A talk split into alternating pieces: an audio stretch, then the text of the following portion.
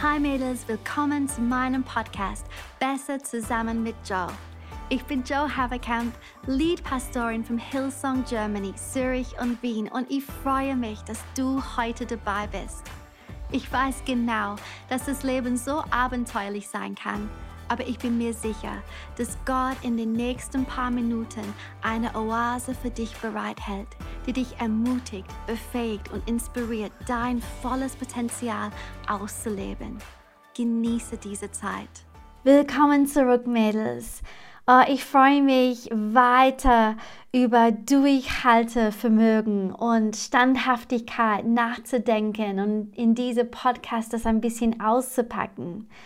Hebräer 12 ermutigt uns, den Lauf, der für uns bestimmt ist, mit Ausdauer zu laufen. Aber Kapitel 12 beginnt mit einem Deshalb. Und wie ich bereits in Oktober geschrieben habe, bezieht dieser ähm, Deshalb auf eine Liste von Glaubenshelden. Glaubenshelden, die uns vorausgegangen sind und es gut geschafft haben. Menschen wie Noah, Abraham, Josef, Jakob, Mose und Rahab und anderen. Und in September auf der Bundeskonferenz habe ich den Mädels in einem Workshop erzählt, ich werde gerne von Noah hören, wie er die Ausdauer hatte, 100 Jahre lang an einem Projekt zu arbeiten. Ich würde Josef gerne fragen, wie er es geschafft hat, seinen Brüdern zu vergeben obwohl sie ihm verraten hatten, und wie er nicht verbittert wurde, als er im Gefängnis saß. Ich würde Abraham gerne fragen, wie man den Glauben lebendig hält, während man lange auf die Erfüllung eines Versprechens wartet. Und so heute habe ich drei unglaubliche Frauen beauftragt, ähm, das zu machen, diese ähm, Glaubenshelden auszufragen sozusagen. Und ähm, ich habe erstens Mara Massar, Senior Pastorin des Christuszentrums in Celle. Ich habe Anke Stubner, Campuspastorin der Credo-Kirche in Wuppertal. Und ich habe Fabienne Weigel, geniale Jugendleiterin in unserer Jugendarbeit in Hillsong München und ich habe sie gebeten, sich einen biblischen Helden auszusuchen und die Weisheit, Weisheit auf, äh, aus dem Rennen, das diese Helden gelaufen sind, mitzubringen, um uns bei unserem Rennen zu helfen. Das wurde aufgenommen bei einer Expand Women Zoom Meeting und Mädels, ich glaube von ganzem Herzen, ihr nehmt bestimmt vieles mit bei diesem Podcast heute. Ich liebe euch und ich hoffe, er genießt, ihr genießt diese, ja, diese wunderbaren Frauen.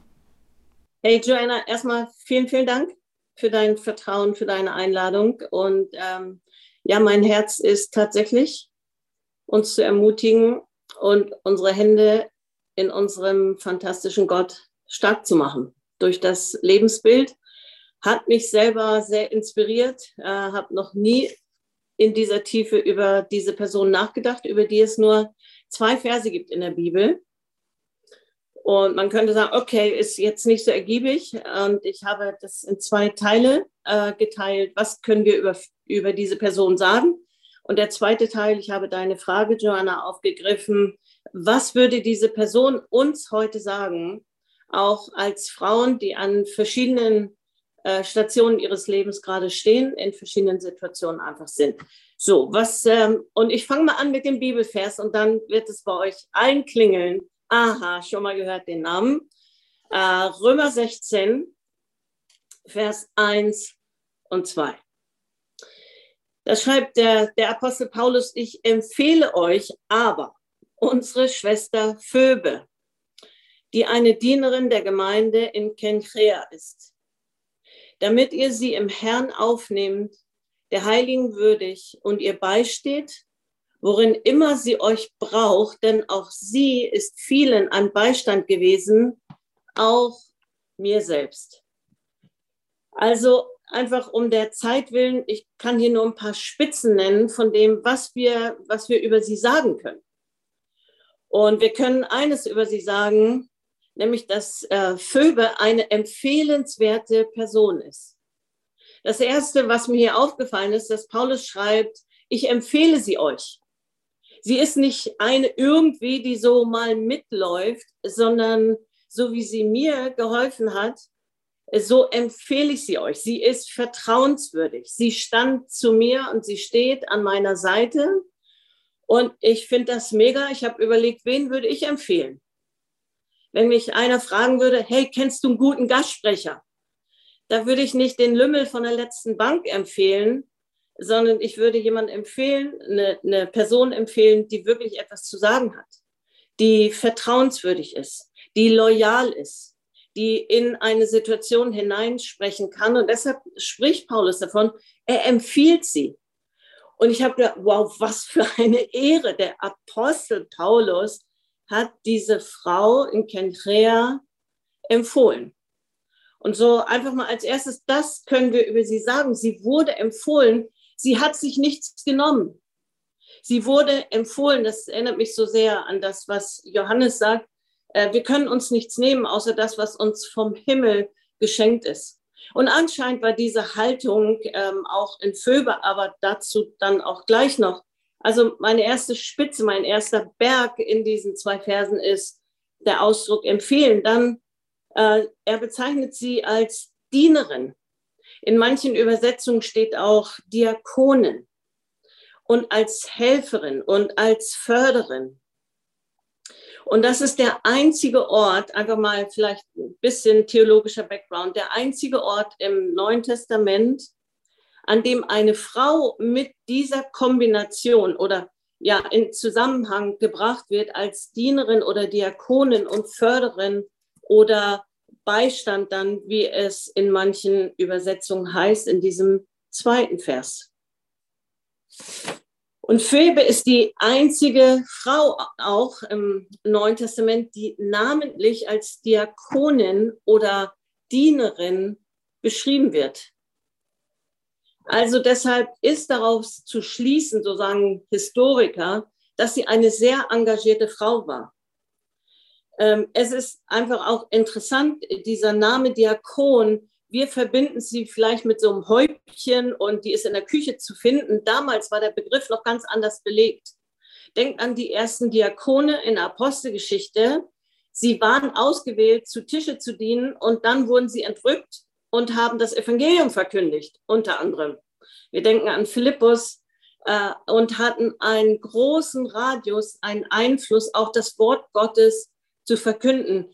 Äh, und wiederum Kirchenhistoriker nehmen an, dass sie neben ganz praktischen Hilfeleistungen und Hilfediensten bis hin zu Rechtsbeistand zu geben für Menschen, die nicht mehr weiter wussten in Situationen. Da erinnert sie mich sehr an die Frau in Sprüche 31 in ihrer ganzen Vielfalt, was sich da entfaltet von, von diesem Ausdruck auch einer Diakonin oder Dienerin.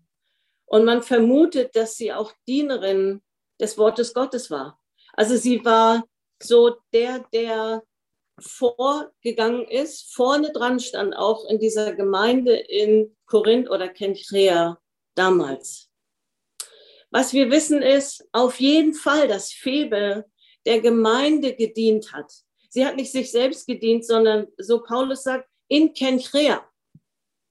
Das ist der Ort, an dem sie sich hingestellt wusste. Sie war nicht irgendwo und überall, sondern sie hatte eine Leidenschaft für Kirche. Sie war ja eine Frau der ersten Stunde und sie hatte eine Leidenschaft, dass das Reich Gottes sichtbar wird in der Kirche. Und ich finde das so mega, mega, mega.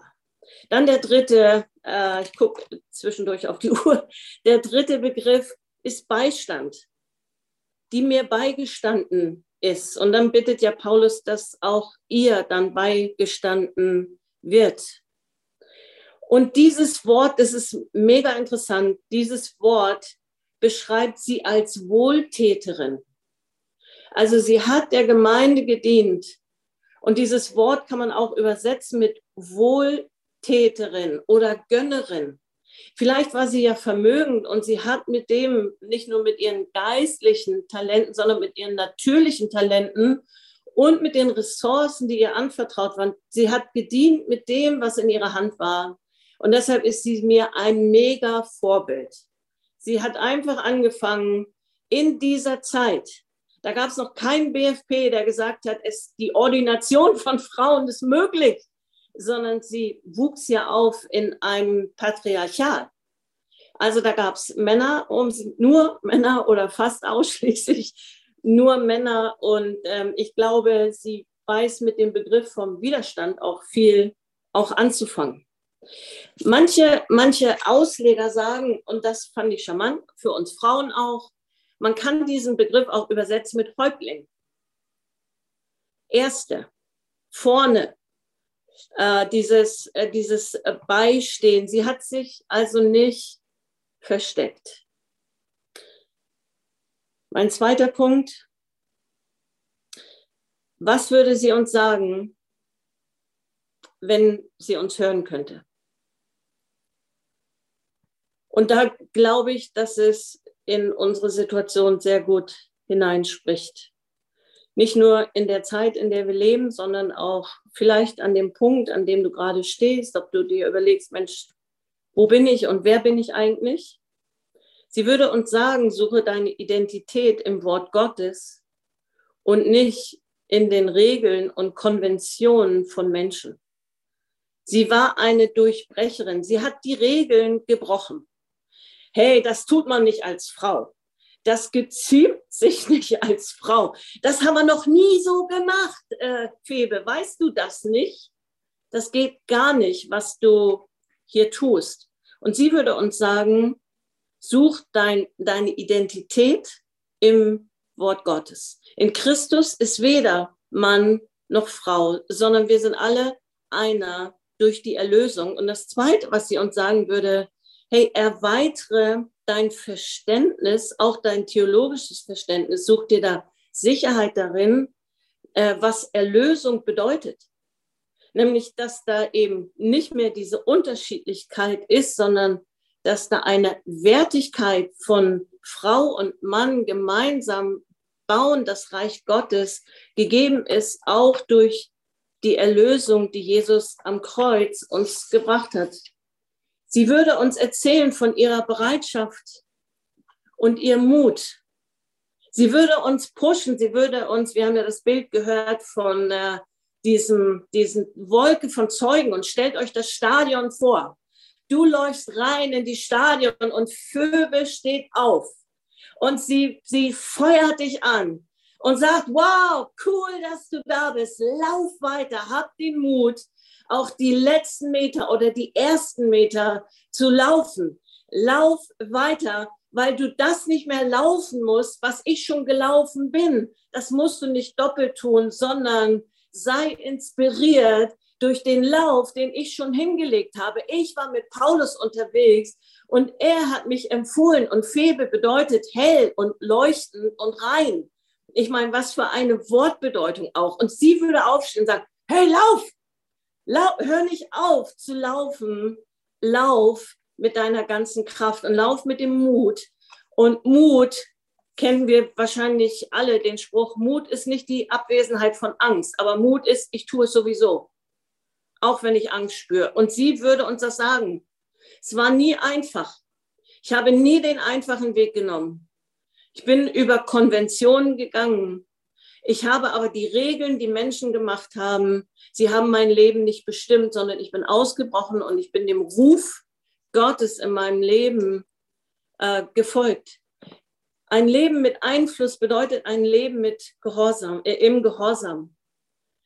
Zu sagen, ich diene einem Höheren, als ich selbst bin. Ich, ich diene nicht mir, das würde Febe uns sagen, Phoebe. Ich habe nicht mir gedient, sondern ich habe der Sache Gottes gedient. Sie würde uns sagen, hey, whatever it takes, ist es wert, dass du dafür läufst. Aufgeben ist keine Option. Denn der Gott, der das Meer teilt, der ist in der Lage, auch deine Situation, deine Herausforderung, deine Nöte in Segen umzuwandeln. Und das Vorletzte, was sie uns sagen würde, hey, sie würde uns anfeuern und sagen, hey, wer hat gesagt, dass es nicht möglich ist? Wer hat dir gesagt in deinem Leben, es ist nicht möglich? Wer hat dir gesagt, du kannst keine Kleingruppe leiten? Wer hat dir gesagt, du kannst kein Leben mit Einfluss leben im Kindergarten, in der Schule, in deiner Familie, da, wo Gott dich hingestellt hat? Wer hat gesagt, dass es dir unmöglich ist? Und sie hat gesagt, hey, sie hätte uns gesagt, bewahre dein Herz, sei loyal dem Ruf Gottes gegenüber, den du spürst in deinem Herzen, sei loyal, auch sei loyal, auch wenn du warten musst.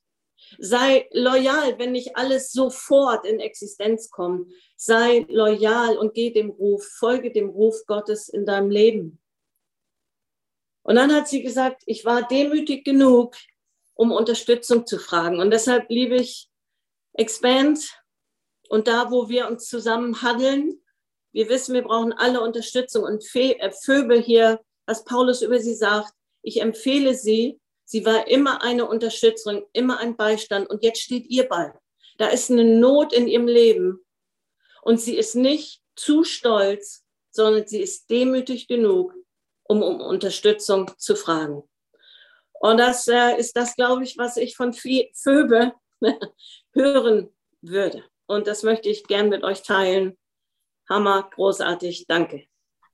Mega. Danke, Mara bin schon so geflasht hier. Tausend Notizen, oder? Danke, Mara. Richtig, richtig cool. Die Philbe slash Febe. Yay. Ich mache direkt weiter. Genau, also danke, dass ich hier sein kann bei euch. Das ist voll das Vorrecht und äh, genau, richtig, richtig cool. Danke, Joanna, für dein Vertrauen. Ähm, ja, und ich habe äh, Hebräer 11 nochmal ganz anders gelesen, als die Frage kam und habe über Menschen recherchiert und nachgelesen wie Barack, Barack, keine Ahnung, Obama nicht, ne? Und dann habe ich irgendwie nochmal nachgelesen und so und habe viel gebetet und äh, gedacht und gehe mit euch ins Neue Testament und möchte drei so Key Momente, die ich hatte ähm, und die mich die letzten zwei Jahre voll begleitet haben, ähm, von Simon Petrus äh, mit euch teilen. Ähm, einer der Jünger und ähm, genau auch einer der, die ja irgendwie allen bekannt äh, ist oder der ist einfach uns sehr bekannt, weil er ja voll raussticht. Äh, wenn man zum Beispiel Matthäus liest, ähm, ich habe das jetzt auch in der Vorbereitung nochmal gemacht, es ist immer er. So, aber Petrus fragte, Jesus, erklär mir das. Und dann sagte Petrus aber, und irgendwie auch manchmal, wenn man denkt, oh, Petrus, ey, dann war das wieder Petrus, der irgendwas gemacht hat, hinterfragt hat. Dann kommt diese Erscheinung, die Herrlichkeit äh, Gottes kommt, die Propheten erscheinen und Simon Petrus war der so, wow, Jesus, ich baue dir eine Hütte, wir bleiben hier, ja, so. Also über Petrus möchte ich gerne ähm, mit uns die nächsten äh, zwölf Minuten sprechen, weil ich drei so ähm, Sachen habe, wo ich glaube, dass für uns ganz viel drinsteckt. Und ich habe gedacht, äh, einfach damit es ähm, spannend bleibt, fange ich von hinten an. Äh, von vorne kann man ja immer anfangen. Äh, und würde aus der Biografie drei Punkte mit uns rauspicken, wo ich glaube, für uns eine Message drin steckt, die uns segnen kann, unseren Lauf zu laufen. Ich fange ganz hinten an äh, mit dem ersten Ding, das er, glaube ich, sagen würde, nach dem Scheitern geht es weiter. Ähm, und wir kennen das alle, und ich tauche jetzt nicht so krass in die Bibelstelle ein, ihr könnt es alle nachlesen. Äh, und ich mache die lange Geschichte von der Kreuzigung von Jesus ganz kurz, um das Learning daraus zu picken. Ähm, Petrus, der das ganze Matthäus-Evangelium lang immer raussticht als der Hungrige, der Wissbegierige, der es extra gut machen will, der immer noch eine Frage stellt, ähm, der voll, also ich fand so, man hat gemerkt, er ist hungrig und on fire, so, ja, das ganze Matthäus-Evangelium lang. Und dann sagt Jesus ihm, hey, du wirst mich dreimal verraten, bevor der Hahn kräht. Und ganz Petrus-like ist er so, was, auf gar keinen Fall. Und dann, wir wissen das alle, passiert ja genau das, ne, dass er das genau dreimal tut. Und ähm, was mir so klar geworden ist, ist, wie viel Kraft darin steckt, dass er nicht wie Judas geht und in seiner Erschütterung sich erhängt, ja, so, sondern dass er in Gemeinschaft bleibt mit den Jüngern, weil das erleben wir ja, er ist im Haus mit den anderen Jüngern, also er zieht sich nicht zurück ähm, und er kapselt sich ab, sondern er bleibt in der Gemeinschaft mit den anderen Jüngern und begegnet Jesus nach der Wiederauferstehung. Und dann kommt ja dieser Mega-Twist rein, ähm, wo ja er dann auch nochmal dieses coole Date mit Jesus hat und Jesus ihn dreimal fragt, liebst du mich? Und wir sehen dürfen aus dem Scheitern heraus, wie viel Schönheit in der Liebe zu Jesus entstanden ist. Also ich finde das so krass. Jesus fragt ja nicht zufällig dreimal. Und ich glaube, das war so ein Ding zwischen ihm und Jesus. Ey, es war genau dreimal, weil er es dreimal, er hat ihn dreimal verleugnet und dann ist dreimal dieses Zugeständnis, liebst du mich? Ich glaube, dass da so viel Symbolik drin ist, dass er dreimal diese Antwort gibt. Und vor diesem Ding hätte er ganz bestimmt sogar antwortet, boah, ja klar, Jesus, ich liebe dich am allermeisten von allen. Nimm die Liebe aller Jünger und leg noch einen oben drauf. Klar, so liebe ich dich. Ja, das wäre die Antwort vorher gewesen. Und dann kommt nur so dieses, ähm, Herr, du kennst mich, du siehst mein Herz, ich habe dich lieb. Ja, also so ein ganz, ganz anderer Ton. Und dann kommt ja dieser Zuspruch von Jesus, hey, du bist der Fels, auf dem ich die Kirche bauen werde und diese Berufung rein. Petrus der Fels. Ähm, das alles wäre nie passiert und natürlich alles, was danach kommt, was wir kennen in der Apostelgeschichte und so weiter, wäre komplett anders gewesen, wenn er wegen diesem Scheitern sich verkrochen hätte, vielleicht den Weg gegangen wäre wie Judas oder einfach gedacht hätte, okay, aus mir wird nie wieder was, ich bin so krass gescheitert, sondern er hat den Weg gewählt, Gemeinschaft und eine neue Chance ähm, zu geben, dass Jesus ihm begegnen kann und daraus ist so eine tiefere Art von Beziehung entstanden. Berufung und gleichzeitig dann auch eben der Petrus, der so viel verändert hat und der dann der Fels geworden ist, auf dem die Gemeinde gebaut ist. Also die erste Message nach dem Scheitern geht es weiter. Und ich glaube, das dürfen wir lernen, dass ähm, auch wenn wir es richtig mal versemmeln und in den Sand setzen. Und ich glaube, dreimal Jesus verleugnen in dem Setting ist auch vielleicht nochmal ein ganz anderes Erleben als das Scheitern, was wir im Alltag so haben. Aber wir dürfen uns ein Beispiel nehmen. Hey, lass uns nicht abkapseln, selbst verurteilen, sondern in Gemeinschaft bleiben und Jesus die Chance geben, uns darin zu treffen, weil daraus so eine tiefe, tiefere Beziehung und Liebe zu Jesus entstehen kann. Da kann Berufung reingesprochen werden und eine ganz, ganz, ganz andere Ebene von Beziehung zu unserem Jesus entstehen, wenn wir nicht aufgeben, wenn wir uns nicht aufgeben und nicht zu stark verurteilen. Dann gehe ich in den nächsten Punkt rein mit euch. Ähm, ich habe den genannt, stell dich nicht so an, wäre vielleicht das, was Ernst sagen würde. Ähm, man könnte es vielleicht so Frauen-like auch eher nennen, aufstehen, Krönchen richten, weitergehen oder so. Ich war jetzt eher so, ich komme ja eher hier Richtung Ruhrpott, ne? Äh, stell dich nicht so an. Ähm, ich war so beim Recherchieren über äh, Petrus, bin ich ähm, bei mir ähm, auf der äh, Seite meiner Bibel 1343 hängen geblieben.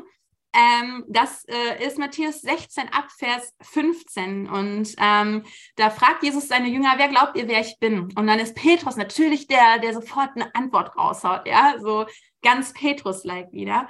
Und ähm, er nennt ihn den Sohn Gottes. Und ähm, Jesus sagt, Petrus, ähm, gesegnet seist du, dass du mich erkannt hast und hebt ihn heraus, spricht ihm so krass Wert und Bedeutung zu in diesem Moment.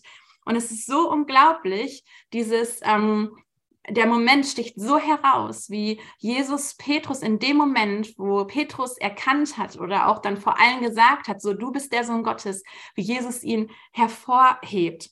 Und das ist ziemlich unten auf dieser Seite 1343 und dann blätter ich um und nur wenige Verse auf, äh, später auf Seite 1344, also wirklich nur so einmal die Seite umgeblättert, kommt der Moment, wo ähm, ähm, Jesus sagt, dass er gehen wird und Petrus sofort wieder das Wort erhebt. Er ist wieder Petrus. Ja? Er sagt, auf keinen Fall, das darf nicht sein. Und was macht Jesus? Ihr kennt die Situation. Er sagt, geh weg von mir, weiche von mir, Satan ähm, du, wirst, du willst mich nur in die Falle locken und äh, du siehst mich nur mit den Augen der Menschen. Ja, also so dieses Weiche von mir, Satan. Und ich fand es so krass, weil das ist nur einmal umgeblättert. Ja, also das ist so, auf der einen Seite ist er der, der hervorgehoben wird, gesegnet seist du, und dann blätterst du um und Jesus sagt, weiche von mir, Satan. Das ist nur wenige Verse später. Und ich habe mich gefragt, was ich erleben würde und durchleben würde, wenn mir Jesus sowas sagen würde. Also ich glaube, ich bin nicht die allersensibelste Frau, die es gibt, so die ständig gekränkt ist oder heult. Aber boah, wenn Jesus mir sagen würde, weiche von mir Satan und was dann da steht, ich glaube, ich wäre richtig fertig. Und ich wäre, glaube ich, sehr entmutigt und erschüttert. Und ich meine, kurz vorher hat der Petrus so hervorgehoben und Segen zugesprochen. Und ähm, es ist so viel Krasses passiert. Da ist so das die ganze Story ist schon voll mit Momenten zwischen Petrus und Jesus und es ist so besonders. Und dann kommt dieser Moment und ich finde es so stark und deswegen meine ich auch so diese stell dich nicht so an, dass auch da nicht Kränkung ist und boah, jetzt bin ich aber beleidigt, mach dein Ding noch selber, Jesus oder was auch immer, sondern dass Petrus Petrus bleibt und er bleibt hungrig und er macht weiter und dadurch wird die Geschichte weitergeschrieben. Und ich weiß nicht, wir sind vielleicht manchmal so fromm, dass wir über diese Texte drüber lesen, aber ich finde es so steil, dass so krasse Korrektur von Jesus kommt. Ja, das ist ja nicht durch die Blume gesagt, so mit pädagogischem Kontext und ich sage erst was Gutes und dann kommt die Kritik und danach kommt noch mehr Ermutigung, sondern Weiche von mir, Satan, ist so direkt und mitten rein.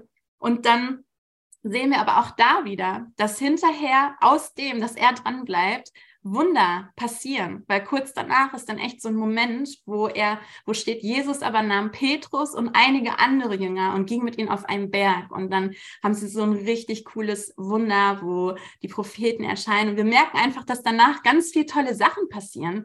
Und Petrus davon auch wieder Teil sein darf, aber das geht nur, weil er sich nicht so angestellt hat sondern diese Kritik ertragen hat, so Zurechtweisungen ertragen hat. Und manchmal ist Korrektur schmerzhaft, ja, auch wenn Jesus uns korrigiert. Manchmal ist Zurechtweisung schmerzhaft. Und mein Learning aus dieser Sache war einfach, dass ich mich einfach nicht so anstellen sollte, wenn es mal weh tut, sondern es kommen auch wieder andere Zeiten. Ähm, aber Korrektur ist wichtig. Und in dem Moment hat Jesus ja nicht Petrus persönlich kritisiert, sondern das war eine Korrektur von dem, was Petrus dachte, jetzt das Richtige wäre. Aber er hat sich nicht angestellt, sondern die Beziehung zu Jesus war weiter eng, sein Hunger war weiter da. Das siehst du danach in den Momenten. Es war immer wieder dieser Moment, dass Jesus Petrus rausgewählt hat oder dass Petrus nochmal gefragt hat.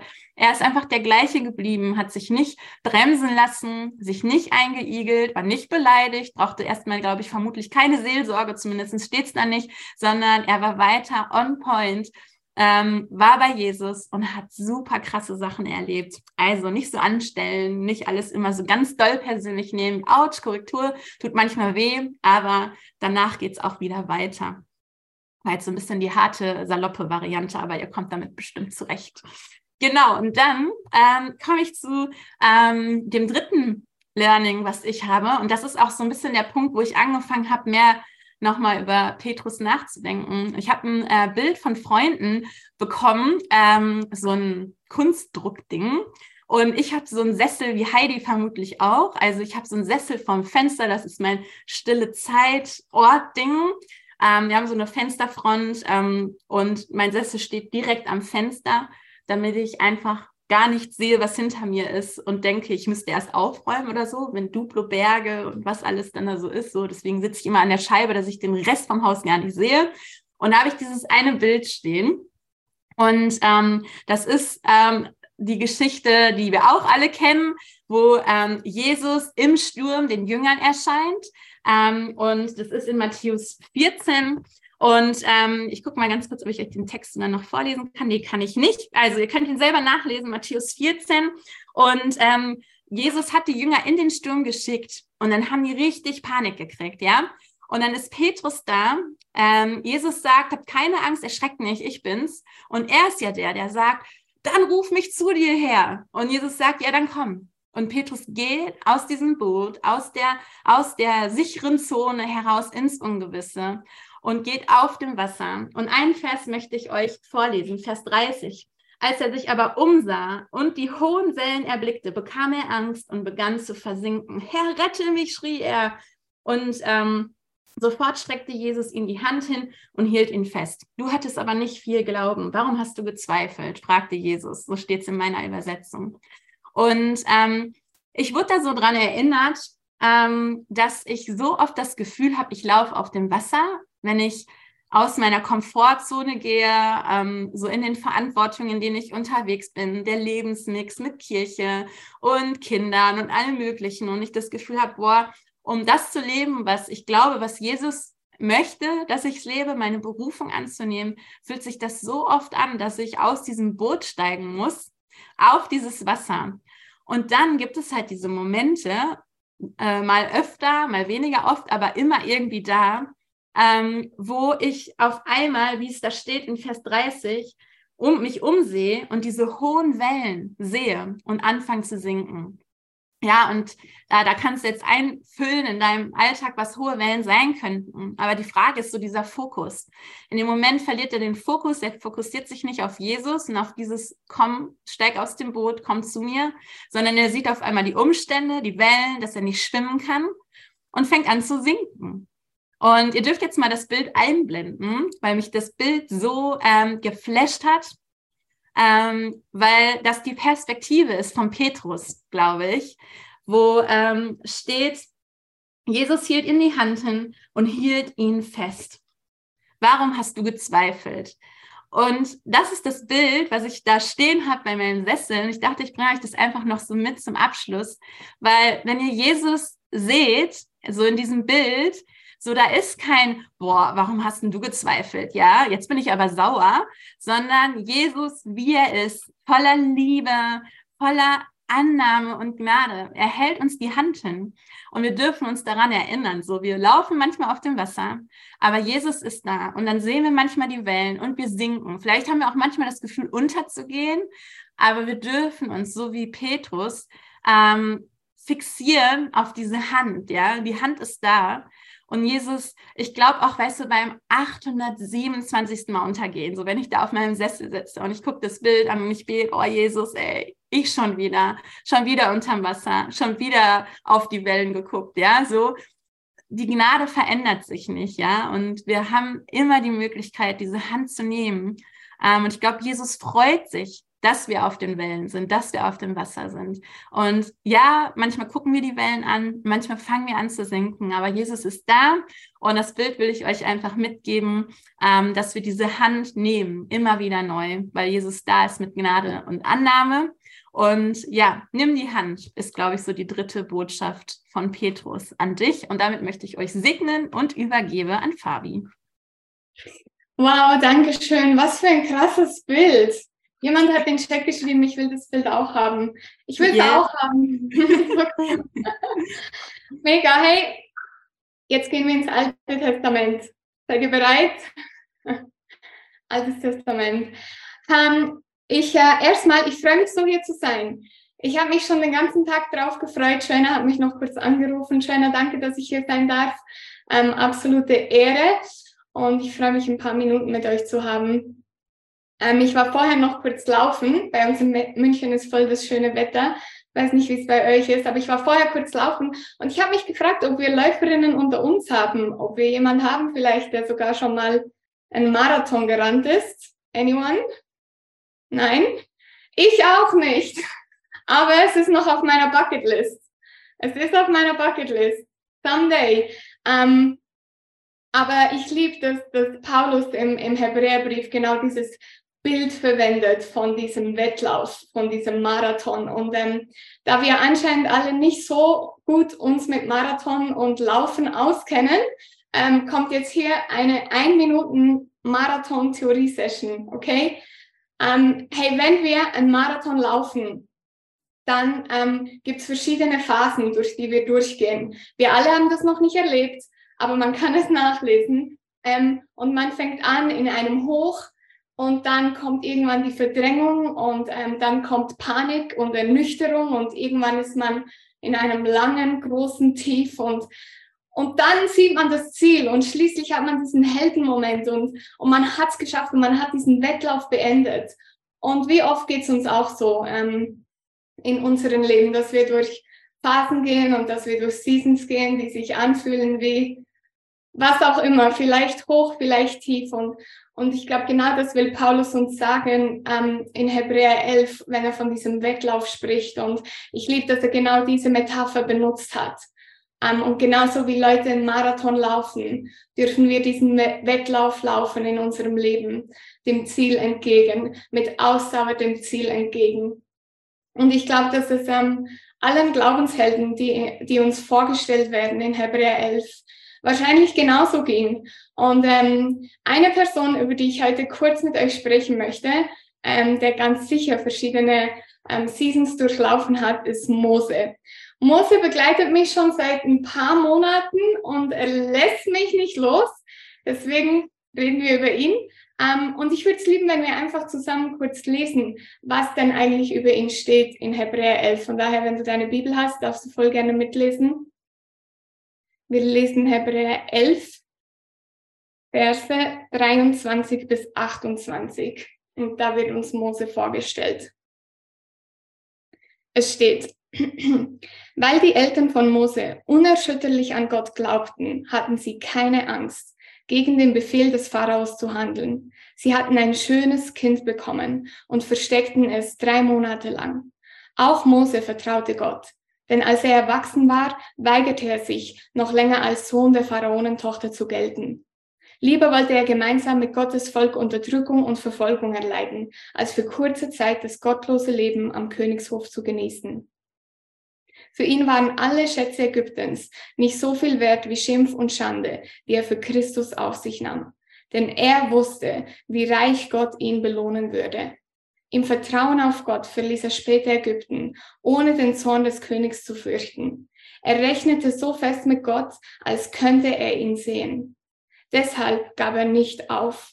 Weil er Gott glaubte, hielt Mose die Passafeier und ließ die Türpfosten mit dem Blut eines Lammes bestreichen. So blieben alle Israeliten am Leben, als der Todesengel die ältesten Söhne der Ägypter tötete. Das ist Mose in a nutshell. Das ist das, was von Mose geblieben ist. Einen unerschütterlichen Glauben. Und ähm, vielleicht, wenn ihr euch ein bisschen mit auskennt, wisst ihr, er ist 120 Jahre alt geworden.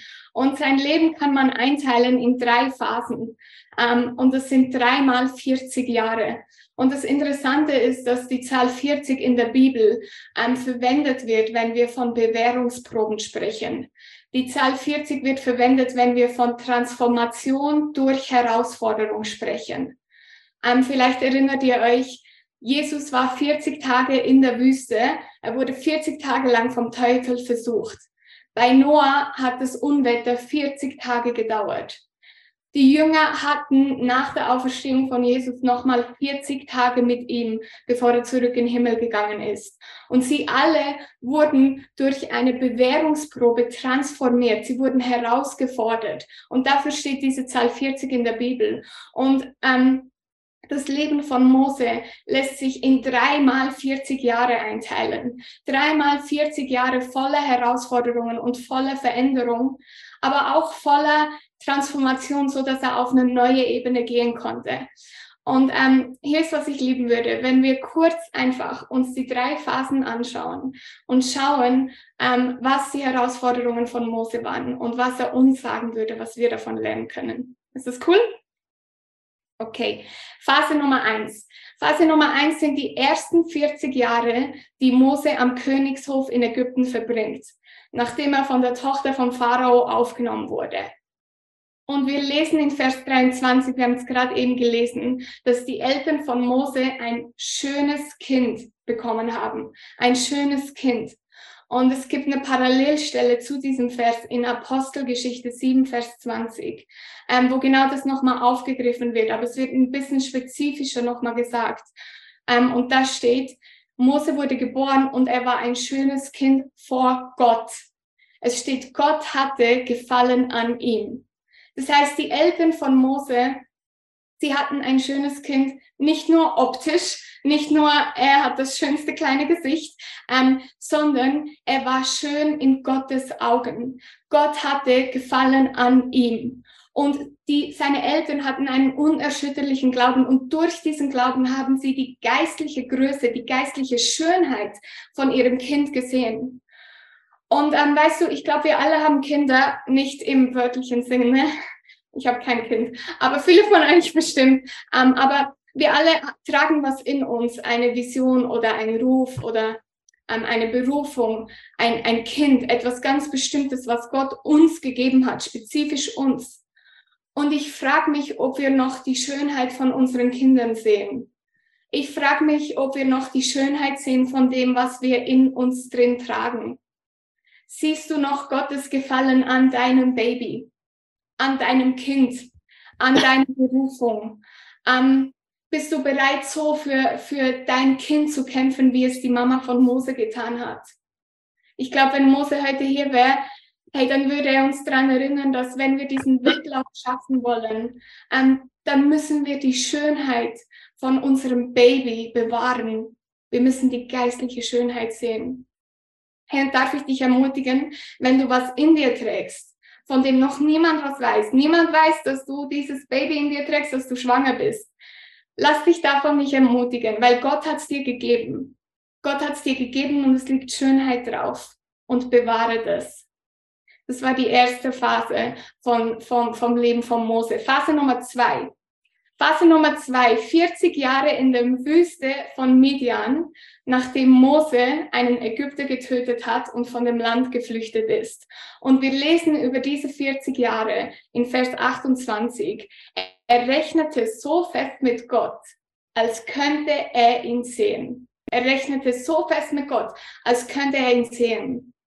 In einer anderen Übersetzung steht, er rechnete so fest mit Gott, als hätte er den unsichtbaren Gott gesehen. So beharrlich war Mose in seinem Glauben, als hätte er ihn gesehen. Und weißt du, ich habe mich gefragt, was sehen wir? Ähm, weil es ist nicht so, dass du entweder Gott siehst oder dann einfach gar nichts siehst. Sondern wir alle sehen was. Und ich frage mich, was du siehst. Siehst du ähm, nur deine Umstände? Siehst du alles, was gegen dich spricht? Siehst du die ganzen Verletzungen, die sich angehäuft haben über die Jahre und Jahre im Leben, in deinem Wettlauf? Siehst du die Müdigkeit davon zu dienen, die Müdigkeit davon zu leiten? Oder siehst du Gott? so wie Mose Gott gesehen hat. Siehst du das, was Gott tun möchte? Ich glaube, wenn Mose heute hier wäre, dann würde er uns sagen, dass unser Blick immer auf Gott gerichtet sein muss. Und ähm, dass wir so sehr glauben dürfen, als hätten wir Gott gesehen. Von daher, diese Frage gebe ich dir einfach mit, was siehst du? Okay, wir müssen die geistliche Schönheit von unserem Baby sehen. Wir dürfen unseren Blick immer wieder auf Gott richten. Und Phase Nummer drei, Phase 3 im Leben von Mose ähm, sind die 40 Jahre in der Wüste von Sinai mit dem Volk Israel. Nachdem er sie rausgeführt hat aus Ägypten durch das Rote Meer und er bringt sie bis an die Schwelle vom verheißenen Land. Und ähm, in diesen 40 Jahren passiert eine Geschichte, ähm, die wir wahrscheinlich alle kennen. Und das ist der Kampf gegen die Amale Amalekiter. Amalekiter. Genau, der Kampf gegen die Amalekiter. Ähm, und wir lesen, dass Mose Josua und alle Soldaten aufs Schlachtfeld schickt ähm, und sie sollen gehen und kämpfen und er selber geht auf einen Hügel und ähm, er, er macht nichts anderes, außer seine Hände zu erheben. Er erhebt seine Hände und solange seine Hände erhoben sind, gewinnen die Israeliten. Und wenn er seine Hände runternimmt, nicht mehr. Deswegen hebt er seine Hände. Und irgendwann wird er so müde davon und so erschöpft, dass Aaron kommt und er stützt seine Hände und er hilft ihm, ähm, seine Hände erhoben zu haben. So hat Mose diesen Kampf gekämpft. So hat Mose geleitet. Er hat seine Hände einfach erhoben. Und ich glaube, wenn Mose heute hier, dann würde er uns sagen, dass wir unsere Kämpfe so kämpfen dürfen, mit unseren Händen erhoben dem Himmel entgegen, weil erhobene Hände den Sieg bringen. Weil erhobene Hände ähm, signalisieren, dass wir uns Gott ganz ergeben und das bringt den Sieg. Und ich glaube, Mose würde uns sagen, dass wir Menschen brauchen, die nah an uns sind, so wie Aaron nah an ihm war. Menschen, die uns ermutigen, die uns fangen, wenn wir schwach sind, die uns, ähm, die unsere Hände heben, wenn wir sie selber nicht mehr heben können. Er wird uns daran erinnern, mit erhobenen Händen unsere Kämpfe zu kämpfen. Und ähm, ich würde voll gerne schließen, indem wir nochmal rauszoomen und dieses ganze Kapitel von Hebräer 11 betrachten. Und was Interessantes passiert in diesem Kapitel, ähm, weil uns werden verschiedene Glaubenshelden vorgestellt, einer nach dem anderen. Und es geht immer um Einzelpersonen. Und dann wird uns Mose vorgestellt in Vers 23 bis 28. Und dann passiert was Interessantes. Weil nachdem uns Mose vorgestellt wird, schwenkt der Blick plötzlich auf ein ganzes Volk. In Vers 29 steht plötzlich, auch das Volk Israel bewies seinen Glauben. Weißt du, der Glaube von Mose und der Glaube von all diesen Glaubenshelden war so inspirierend, dass ein ganzes Volk bereit war, seinen Glauben zu beweisen. Es, dieser Glauben hat ein ganzes Volk inspiriert. Und hey, das ist mein Gebet für, für uns alle heute, ist, ähm, dass wir unseren Wettlauf, unser Rennen einfach mit so einem unerschütterlichen Glauben laufen dürfen, dass es andere inspiriert und dass andere dadurch verändert werden. Amen.